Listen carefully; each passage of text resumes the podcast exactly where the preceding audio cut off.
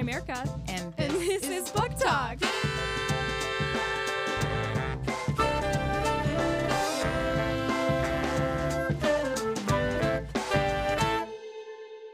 Okay, Katie, let's do like a quick summary of what we read because there's a lot that happens in these chapters. They're short, but like, wow, so much is going on.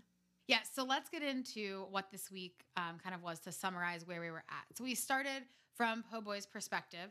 We kind of go through when they lost their first child and his perspective on being a dad and being a grandpa. From there, the author moves on to talking about Iris at Oberlin, and that's for the next that chapter. And then in two chapters, we go back. Um, so we're seeing Iris kind of coming more into herself. We can talk a little bit about how she's learning to identify with her peers. Um, and then we talk about her thinking back to being in high school and how Aubrey's mom really shaped that time for her. Um, chapter 10, we talk about Melody, or we hear about it from Melody's point of view, and she's at school. Um, it ends with a really powerful paragraph about 9 11 and um, where she was at when it happened. And then it ends with basically rep- repeating, My father, my father, my father. And so we've got a lot of questions after reading that paragraph. Um, and then, like I said before, we ping pong ping pong back to Iris being at Oberlin again and talking to Aubrey, who's clearly still an important part of her life. Yeah. Then in chapter 12, we go back to the story of when Melody was born and see from Iris's perspective, like how she's kind of uh, embodying that moment, what it feels like, how she's struggling with the needs of being a mom. And I just love like the package of chapter 12, 13, and 14, I think is so beautiful. So, 12, we have Melody being born. In 13, we then have this one scene of Aubrey and his mom at the beach where she falls and needs his help. And this is when he says, like, I knew when she fell for the first time. I think he's referencing, like, he knows that she's sick and not going to be around for much longer. We then have Melody's perspective of the day that Iris leaves for college, and it ends with her remembering her father holding her while she's kicking and, and screaming and crying for her mom. So it's just this these moms and their children and their relationship and how it's so complex what motherhood is and what it means. It's just so beautiful. For sure. It is. Okay, so let's get into some discussion about this. Um, since we just kind of went through a chronological order of what happened in this section, I kind of wanted to start talking about these jumping timelines. So, in, in almost every chapter, she's changing who the who the storyteller is and in what time frame they're talking. Um, so, I want to know what you think that adds or takes away from the story that she's telling. We've mentioned a couple times how Jacqueline's so effective at unveiling layers. So we're learning different sides to these characters in different ways at different times. So we're finally learning the story of when Iris decided to apply for college, which was when she was still breastfeeding and Melody was really young. So she knew and was planning for this almost immediately. So it wasn't something where she had a couple of years and then decided it was almost immediate, like she needs to go to college. But we only uncover that later, which I think kind of makes it even more dramatic because you're rationalizing maybe for Iris why this decision might not be related to motherhood or could be for a bunch of different reasons. And then we find out that the reason is just this immediate need to make something of herself, continue her education, and almost like push away this need that Melody has for her. So I think in general, jumping timelines is just like unveiling layers and letting us come to our own assumptions about you know, what type of mom Kathy Marie is. And then in this section, we learned she's an amazing mom who brought Iris under her wing when she needed her and, you know, kind of even gave Iris the option of making something of herself by continuing her education. Yeah, I think she does a really good job of that. I think also a part of jumping timelines is she's helping you to kind of develop that story and that understanding of the characters by making you understand how the past affects the present, which I feel like we do not consciously do a lot of times. And especially with other people, we can decisions people make can seem very like rash or based on one thing that you can linearly see may have caused that decision. And I think Jacqueline forces you to look back and see how every single one of these moments could shape how you see characters, how you make decisions, how you kind of understand where you're at currently, like with Kathy Marie. Absolutely. Um, I think it's also like the jumping timelines and also jumping narrators helps with us identifying with different characters in different ways. So, our question of the week this week was which character do you resonate with the most?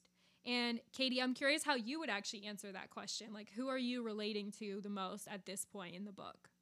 I think that I identify equally at the current moment. I think it will change as we read through the book with Iris and Aubrey. I think that identify with Iris's ambition and her want to kind of exceed what people think or change or go against. People think she should do what they expect her to do, what she's supposed to be doing, and also with that ambition to create something of herself and kind of leave her mark on this world. Um, and but I identify with Aubrey because I think that is only part of me. I constantly want to be that person that's like, I will shove away all of this. I don't need these people or this love or this, like, you know, like especially younger me. I remember being like, which love you, Jason, in my like journal at that time. I was like, I'm gonna go to Europe. I'm not going to date anybody. I'm not going to get a dog. I'm not going to settle down. I'm just going to travel the world for a year. Then I, you know, moved to South Carolina with my boyfriend. So that didn't work. So I think that's the Aubrey part is like, I still also understand that like deep need to settle into this like life of love and contentment that he's clearly comfortable with. Probably completely unsurprisingly, I relate most to Iris. I think this idea, you know, when we've talked about Three Women and how much we love that book by Lisa Taddeo, part of what that book does so well is to tap into something that is like authentically the female perspective. And in that book, specifically, female desire in all of its like honest and not socially acceptable forms. Um, and I think that's what I see in Iris. Like these thoughts she's having are not pretty. They're not nice thoughts to have your child and say like she needs me so much. It's too much. Like i have to get away from it. Um, but i think we've all we all can relate to that of just having this really strong calling to do something different to change your entire life to realize you walked down a path that you regret. Um, she doesn't have any self-loathing about it which is impressive honestly i feel like she's very she's very content in her decisions and like self aware and I don't know, self confidence the word, but she's comfortable with the decisions she's made. I can't I can't wait to see if we jump further in the future to see how Iris feels about that decision when she's like Kathy Marie's age, like when she's much older, when maybe Melody has a child, you know, how are these feelings going to evolve? Because she's so headstrong and sure that what she did is right. And it'll be very interesting if she keeps that perspective and that clear mindedness or if she changes her mind later. Right. And I know we talked about how people, we define ourselves in the context of others. And so I wonder if she has any other, or like in her life, if she'll ever come across other people who either struggled as much as her or had children as young as her, or if Melody for some reason has a child at, at 18, if that will change her perspective on the decision she made. Sometimes I think the time between them or seeing it, seeing someone else make the decisions you did can change how you feel about it. One thing you said that I love is about how you are in kind of in between Iris and Aubrey of like being independent and also being dependent with your partner and having like both desires at the same time for independence and security. And one thing we see in the chapter at Oberlin when Iris is on the phone with Aubrey is she's still holding on to him and she's not really as independent as she says because she has this safety net of her family, of Aubrey taking care of her daughter, of Aubrey still giving her attention, love, you know, telling her that he misses her, he loves her. She's still getting a lot out of that relationship. Right, but I think this is an unhealthy way to be secure and independent comparatively. Like I think that's exactly what's happening is she still gets to have that sense of security but she's using that for, with aubrey. Like she she can call aubrey and she knows he'll pick up the phone but i think that's because their relationship is unbalanced. Like iris clearly holds the power in that and we can see that through their whole relationship. She holds the power of that relationship. Aubrey loves her more. Like so she can do that and he's never going to leave or not answer her call or put up those boundaries. And because of melody he really can't but even if they didn't have Melody, there would still be that imbalance. And it would be good for Iris to have that like security, but also that independence. It's like that she's getting her cake and eating it too, and Aubrey's getting nothing out of this except for false hope. Maybe that was a little harsh, but I do feel like those are the relationships. It's just, it's imbalance. And you can have like a secure partnership where that person allows you to also be independent. That is not what's happening here. So I'm not I'm not totally sure if this is correct, but I'm under the impression that during this time, Aubrey in and Melody are living with Sabe and Po Boy. So it's it's so unfair. I mean, because Aubrey's having these thoughts of like, oh, she sounds high. I wonder if she's like dating these guys at college. And what is he gonna do? He can't date someone and bring her back to Iris's parents' house. You know, Right. he I mean, can't he can't. He can't do anything other than like work and come home and take care of his daughter because he's the sole provider for her um, with some help from his you know his kind of in-laws And he's still so much living in Iris's web. He's living in her childhood home with her parents. Like he's never going to be able, maybe not never, but it is going to be a hell of a lot harder for him to move away from this relationship in any kind of healthy way because he's still so ingrained in that. And she gets his independence. He's not. I wonder what his life will be like in 10 years Yeah. From when he has Melody. a good example of this is when iris talks about staying in her parents home and how they didn't let iris and aubrey stay in the same room but aubrey would come visit her at night. And then you know she would wake up alone. And it's almost like that's what she wants. Like she wants this partner who will appear in the middle of the night when she wants him and then disappear in the morning. And it's also symbolic that aubrey's the one coming to her. She's not sneaking into his room. He's taking all the risk to go visit her and she's just kind of accepting it from a comfortable position Yeah, I think it's important to know. I don't think that that's what she wants. I think that's what she's comfortable with because she clearly leaves because this is not enough for her. This is not what she wants. Um, I don't know that she knows what she wants. And I think while you're figuring it out, it's like a very nice advantage to not be completely alone and be having someone that you can call. I mean, but I definitely think she wants more than Aubrey, who I feel like she just feels very mediocre towards, which is so sad because he is like the definition of like the way that he talks about wanting her and like holding her, just like he is. He loves her. He loves her. So, turning from Iris and Aubrey, I want to talk about Melody and Melody's chapters for a minute. So, first, we'll think about the chapter where Melody is recalling the moment that Iris leaves and she's like three or four at the time. Do you think she actually remembers this moment or is she kind of creating that memory from something she knew happened and heard about and is kind of projecting her feelings from now on to that? Or do you think she's actually remembering that time? I think that it's probably a combination of the two. I think that she probably has like a partial memory of that, but I think she's layering on her emotions and how she feels about Iris and has grown to feel about Iris over the years onto that moment with the assumption that's how she would have felt then as well. I don't know if I think that you could remember your emotions at three years old in that moment the way that she clearly does. I think it's a combination of listening to people tell the stories, taking how they clearly felt about that moment, what they're telling her she was doing, and how Aubrey was feeling, and combining that with how she feels about Iris now, and deducing that that's how she felt in the moment, and that's kind of how that's how a lot of memories I feel like are developed, though. You reminded me that in that chapter at one point, Melody says, Iris, where are you going? And we know that's grown up Melody. That's how she refers to her mom, and probably not at that age. It's a clue that she's reading onto that scene from her present moment, which is what we all do with memories, but I think especially with a childhood memory.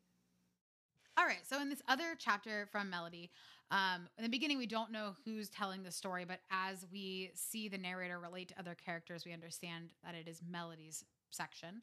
Um, and she's talking kind of about her time at school, about the celebration um, and understanding of Black culture and of her group of friends. So I wanted to know what you thought about this insight into Melody in this chapter. if Aubrey is working in the mailroom um, in the towers, one of the towers, this could be when he passes.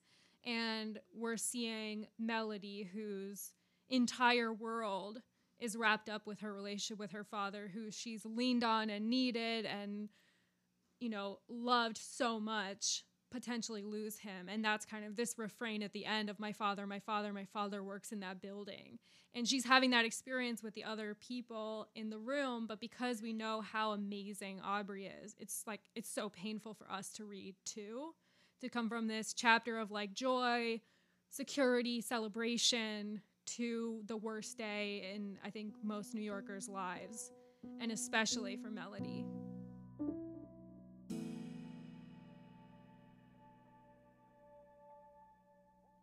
Okay, so next week we are finishing the book. We're so excited. I can't wait to see. I feel like there are so many loose ends. I'm so excited to see how she kind of ties this together. Um, so next week we're finishing it. Yay! The podcast will be a little bit longer. We'll do our normal like discussion about the book, but we'll also have a guest with us. So we're very excited about that. So excited for you guys to meet our guests. Next week, we'll also announce the new book that we'll be reading next together. So we'll give you a week to buy the book from your local bookstore, hopefully. Shout out to Bookloft in German Village um, if you're in Ohio, in Columbus. And I would say my favorite bookshop, if you could, would be Books Are Magic in Brooklyn or Cafe Con Libros. So Cafe con Libros. you can get your book. Then we'll start reading. So we'll have a week off of the podcast, and then we'll have the first podcast of the new book. So next week, lots going on. So excited! so much going on. Yes, I can't wait. I'm excited for our first guest and get another perspective besides ours on this book and all of these different things to discuss.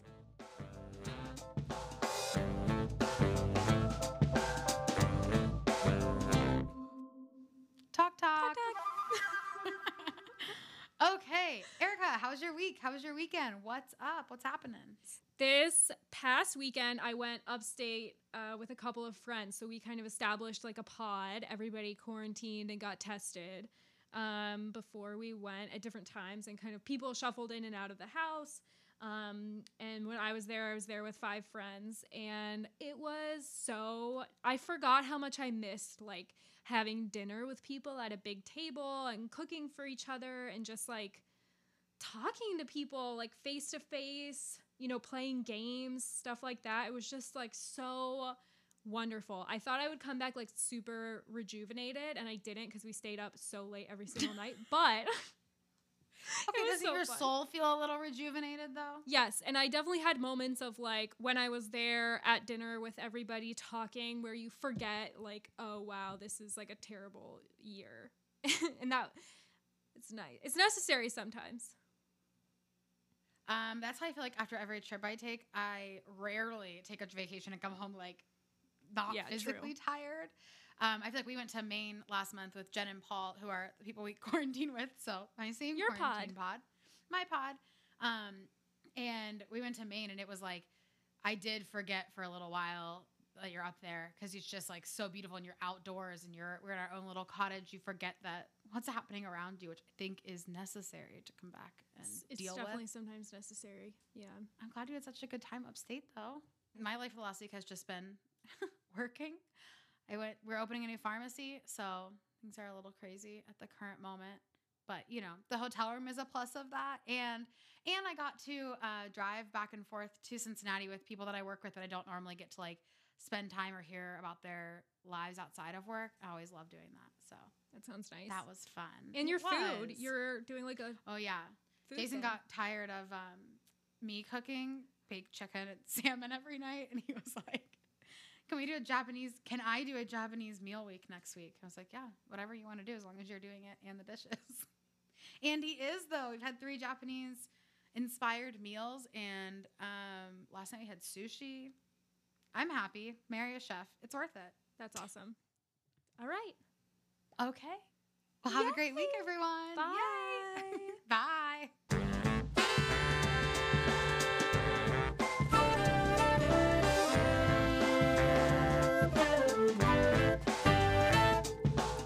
Talk is made by me, Erica Bailey, and Katie Cheney, with production support from Dan White. Our theme music is by Dan White. We'll see you next week.